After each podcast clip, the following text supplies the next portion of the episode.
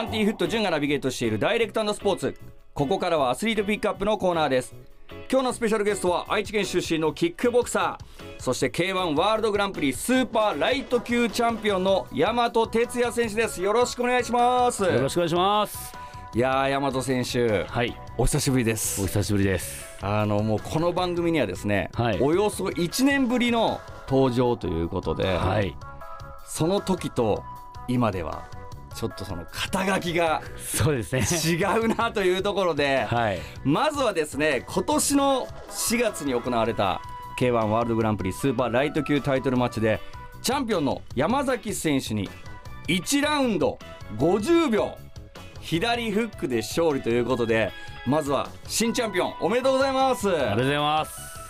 いやー、もうこれもう言い方が合ってるか分かんないんですけど、はい、ごじゅうびょうって、はい、秒殺ですよ。そうですね、秒殺ですね。勝ちが決まった時の気持ちっていうのはどんな気持ちだったんですか？まあ本当にもう簡単な言葉ですけど、本当に最高の気持ちでしたね。もううわーって叫んだのと、はい、そしてコーナーポストに上がった時は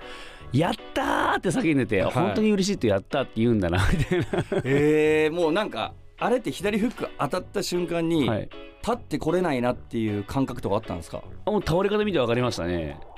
でも確かにもう後ろにバーンって倒れてますね。そうですね、もう当たった瞬間こう相手がスローモーションのように倒れていくのが見えたので、はい、もう絶対立てないなっていうのは、えー、もうだってそれを表してるかのようにそのままコーナーポストに乗っかかって、はい、ずっとその見てましたもんね。そうですね。でもああいう時って選手本人は立つな立つな立つなと思ってるんですよね。うんうん、あ、そうなんですね。立つな立つなみたいな。へー、いやでもその後に本当にセコンドのファミリーの方と抱き合ってるのを見て、はい、ものすごく感動したんですけども、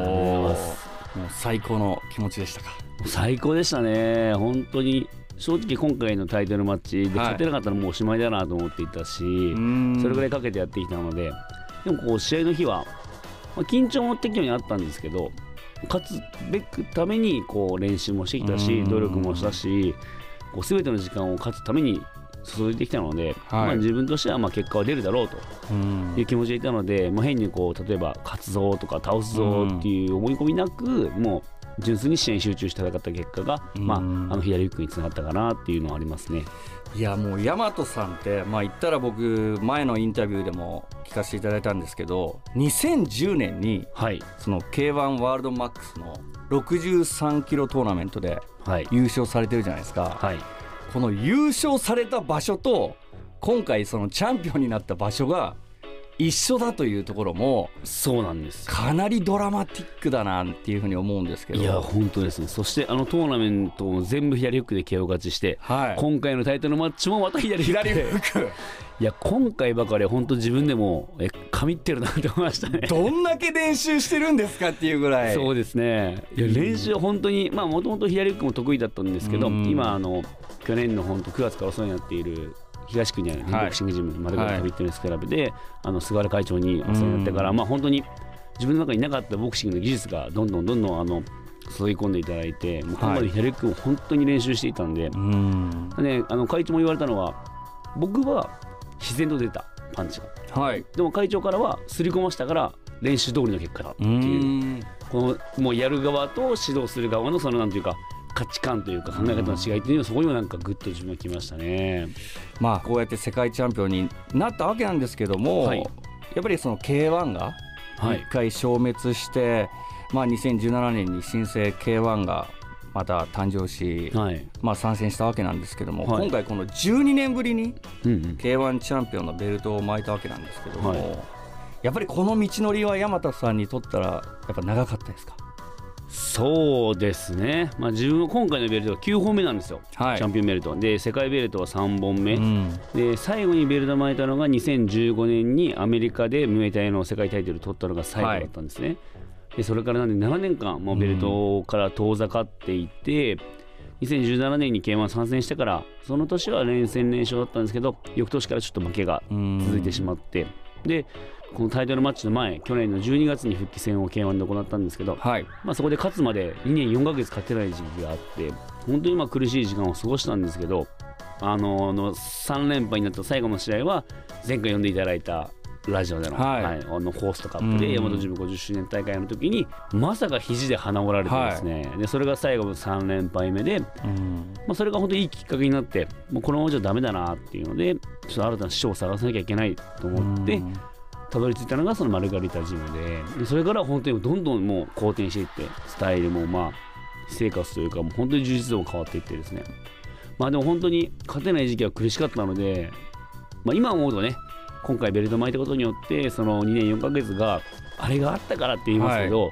渦中、はい、の自分は本当に苦しかったので、もうもどかしい日々でしたけど、やっぱり自分は ケーワン チャンピオンになるためにこの新生 ケーワン に出てるっていう自負があったので、もう一回腹決めて頑張ろうと決めた矢先でしたね。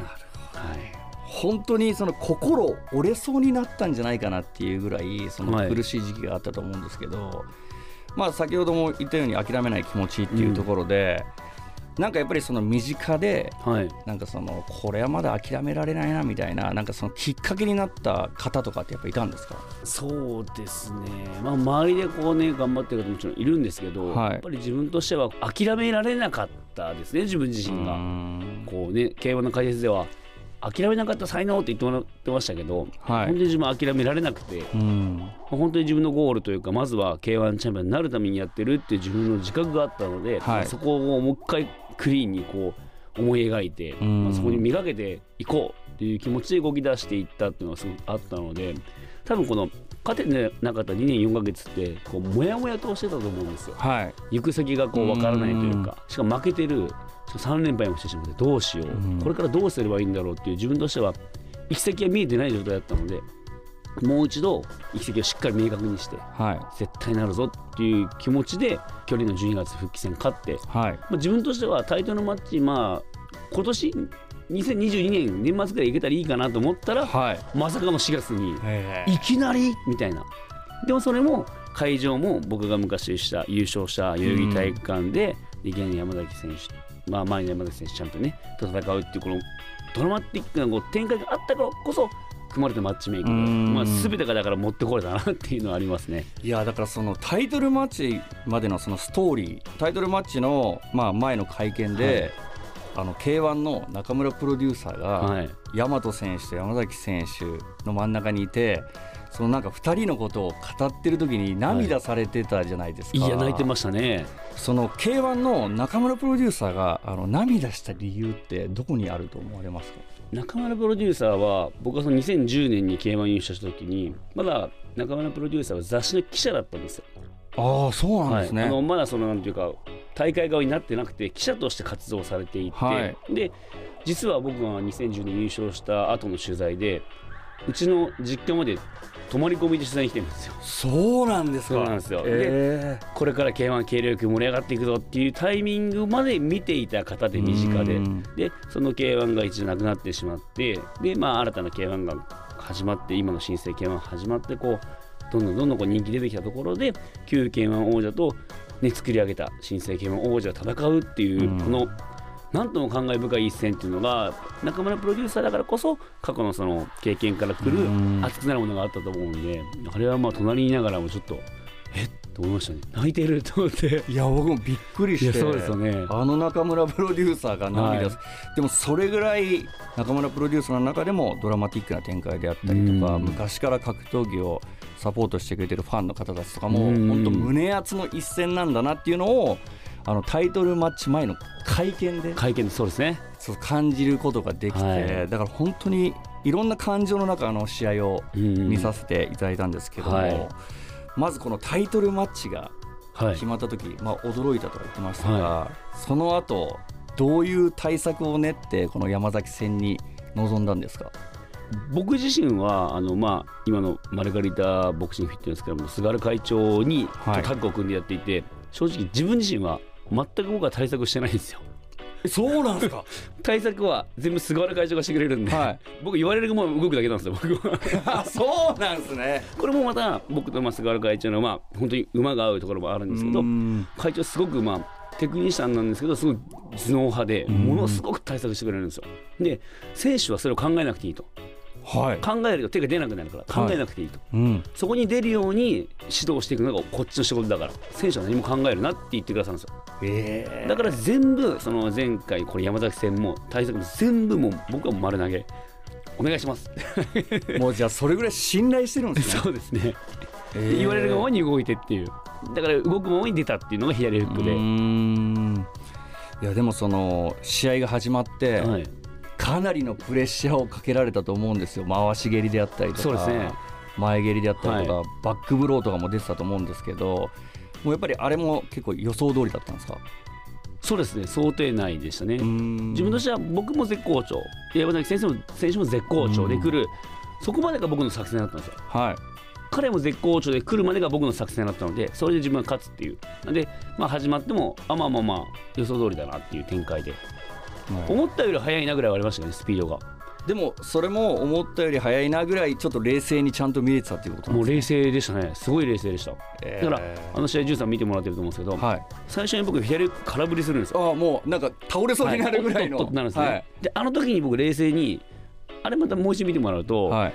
相手のコンビネーションの打ち終わりに僕打ってるんですよ、左フックを、はい、で打ち終わりは避けられて空振ったので、はい、でおっとっとしながら立て直した時にあこれ打ち終わり当たんないなと思ったんですよ、自分、はい、相手のコンビネーションのアイデアで打たないと当たんないなと思ったんで、はい、次来たら打とうかなと思ったらいきなり来たんでに発目でこう打って合わせたっていう、そう、そうなんですよ。そこまでもう分析ともう冷静な判断力があのアドレナリンが出てる状態で、そうですね考えれるってマジですごいっすねそれから冷静でしたね、アイデアで打たなかなこれダメだな終わりじゃうわこれやりづらいなこれ思ったらどうしようかなと思ってパカンってた感じですね。そういうことですね、はい、いや僕本当にあの大振りを見たときに、はい、最初やっぱテレビで見ててやっぱこうインタビューもさせてもらってるんで、はい、ちょっともう感情が大和哲也選手になってるんですよねはい、はい、大和選手大丈夫かなみたいないやでも当の本人は、はい、もう冷静で、そうですね、でその後の山崎選手が結構大振りだったたんですよね。まあ、山崎選手ああいうスタイルなんですよね。であのこう満振りのあの剛腕パンチで、まあ、他の選手みんなビビっちゃってこう引いちゃうんですよ、はい、でもうどんどんもう山崎選手のこう作戦にはまってくるとか、はい、勢い飲まれちゃうんですけど、まあ、自分はもうそういうのを想定していたし練習もしていたし、まあ、あとは、ね、今まで海外のいろんな選手もやってきてるのでいろんな選手の圧力を僕は知ってるんで、はい、まあ、そういう部分ではまあ冷静に対処できる範囲だったというかビビるほどじゃなかったなっていうのは、そういう海外の選手とやってきた経験ももうそうですね、そのタイトルマッチに生きたっていう、もう全部生きてますね。最後左フックで ケーオー というところで、はい、僕ね正直テレビで見てた時は角度的にですよ、はい、大和選手が隠れてたんですよ、うんうん、山崎選手の背中がテレビ的に映ってて、はい、見にくいですよね、見にくかったんですよ、はい、で僕ね本当これ申し訳ないんですけど、はい、そんななんか勢いよく振ってる左フックじゃないなっていう感覚だったんですよ。そうですね、そんな感じですね、コツンって合わせたみたいな、はい、それでバーンと後ろに倒れたんで、はい、やっぱりその前に突っ込むなんていうんですか突進力にその大和選手の左フックのカウンターがすごいいいタイミングで入ったのかなっていうふうに思ったんですけど、そうですね、カウンターってやっぱり相手がひゃくでくればこっちごじゅうでもひゃくごじゅうになるんで強く当たるんですけど、はい、でもあれもまたこうしっかり地面に足つけて土台が固まった状態で振ってるんで、はい、手打ちに見えるんですけどしっかり肩と腰も入ってるんで、はい、まあ、十分倒れる強さで当たってるん で, です、ね、あれが手打ちだと倒れないですね、やっぱり止まっちゃうと思うんですけどしっかり打ち抜けて打ててるんで、それももうトレーニング、あそうですね、それがだから自然に出るまでこうずっとずっとこう積み重ね練習していったものが出た感じかなって。真横で見たかったですね僕も後ろだったんであれみたいな何が当たったみたいな感じだったんですけど、はい、いやでももう感触はあったんですね。感触ありましたね。ああいう時ってもうフルニュージョンでゴツンはないんですけど、はい、ブルンみたいな感じですね、えー、いやでも本当にあの左フックで、まあ、山崎選手を ケーオー してそうですね、ケーワン のチャンピオンベルトを巻いたわけなんですけども、はい、なんか今日そうなんですよ、あのチャンピオンベルトをこのスタジオに持ってきてくれてるんですよね。これ持ってきました。うわー来た、これ ケーワン のベルトですよ。ジュースさん持ってみてください。いいんすか？ありがとうございます。うわーめちゃくちゃ重いめっちゃ重いですよね。いやーこれめちゃくちゃ嬉しいんですけど、僕も今のとってみると一番重たいですね。びっくりしました、持った時に重たーって。これがあの ケーワン のベルトですよ。はい、世界ベルトを取れましたね。いやもう本当に改めておめでとうございます。ありがとうございます。いやかっこいい本当に。いや山本選手、これはもう本当嬉しいです。ありがとうございます。ありがとうございます。まだまだちょっとお話ししたいことがあるんですけども。はい、